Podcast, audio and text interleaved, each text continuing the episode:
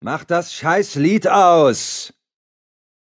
Tommy Banks drehte sich im Bett und warf irgendetwas Schweres gegen die Zimmerwand.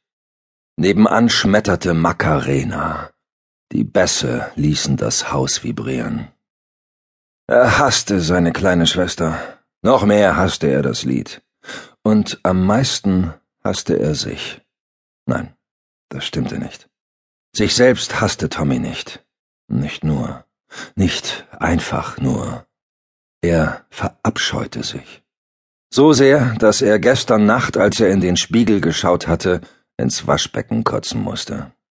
Ja gut, besoffen war er auch gewesen. Und weh, das hatte auch eine Rolle gespielt bei dem, was auf der wilden Party anlässlich ihres Highschool-Abschieds passiert war. Aber nicht die größte. Und eine Entschuldigung war es auch nicht. Eine Entschuldigung gab es nicht. Nicht für so etwas. Seine Schwester drehte in ihrem Zimmer drüben die Lautstärke auf, bis zum Anschlag. Ihre Eltern waren nicht zu Hause, sondern auf irgendeinem Benefizbrunch. Ausnahmsweise bedauerte Tommy das. Sie hätten Lizzie die Stereoanlage, die sie gerade erst zum 13. Geburtstag bekommen hatte, wieder weggenommen. So einfach wäre das gewesen. Er hingegen. Er müsste rübergehen und das Mistding mit seinem Baseballschläger zertrümmern. Oder es wenigstens aus dem Fenster werfen. Irgend sowas hätte er auch gemacht wenn er nur aus dem Bett gekommen wäre.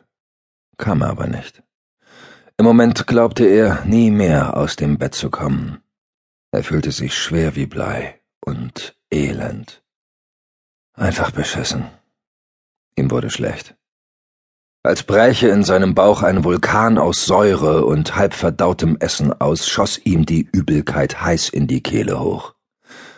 Jetzt kam er doch aus dem Bett. Er stürzte heraus, rutschte auf dem Vorleger aus, fing sich am Türrahmen, stolperte mit drei Schritten und der Hand vor dem Mund über den Flur und warf sich förmlich ins Badezimmer, das er sich mit seiner Schwester teilte. Sie sang jetzt mit in ihrem Zimmer. Laut. Der stampfende Rhythmus trieb ihm den Rest seines Mageninhalts vollends in den Mund und über die Lippen. Tommy schaffte es gerade noch zur Toilette. So einigermaßen jedenfalls. Er würde später aufwischen, bevor Mom und Dad heimkamen. Schon damit er ihnen keine Fragen beantworten musste. Scheiße. Er hätte sie nicht einmal ansehen können. Nach allem. So wie er sich selbst nicht ansehen konnte. Er scheute den Blick in den Spiegel. Vornübergebeugt hing er am Waschbecken, klammerte sich am Rand fest. Als seine Beine nicht mehr so stark zitterten und er halbwegs stehen konnte, drehte er das kalte Wasser auf und schaufelte es sich mit beiden Händen ins Gesicht. Auch am Becken klebten noch Reste von Erbrochenem. Lizzie schien heute noch nicht im Bad gewesen zu sein, sonst hätte er sie kreischen hören. Oder auch nicht. Er hatte ja geschlafen wie ein Toter. Gott. Er wünschte sich fast ein bisschen, er sei tot wenn er daran dachte, was er getan hatte. Hör auf, schnauzte er sich an. Das wird keiner erfahren, Mann, niemals. Irgendwann lag er wieder im Bett. Wie er hineingekommen war, wusste er nicht. So wie er sich auch nicht mehr daran erinnern konnte, in der Nacht noch heimgefahren zu sein. Mann, in seinem Zustand. Den langen Weg aus den Bergen bis hier runter. Es war ein Wunder, dass er noch lebte. Oder eine Strafe, dachte er. Und ihm wurde wieder schlecht. Aber es kam nichts mehr, sein Magen war leer und er fühlte sich auch selbst leer.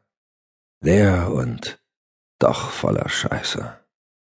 Er glaubte zu lachen. Es klang nicht die Spur belustigt.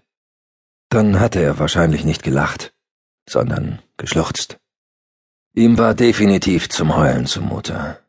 Nebenan lief immer noch laute Musik. Lizzie sang wieder mit. Gar nicht mal so falsch, fand er. Eigentlich sogar ganz schön.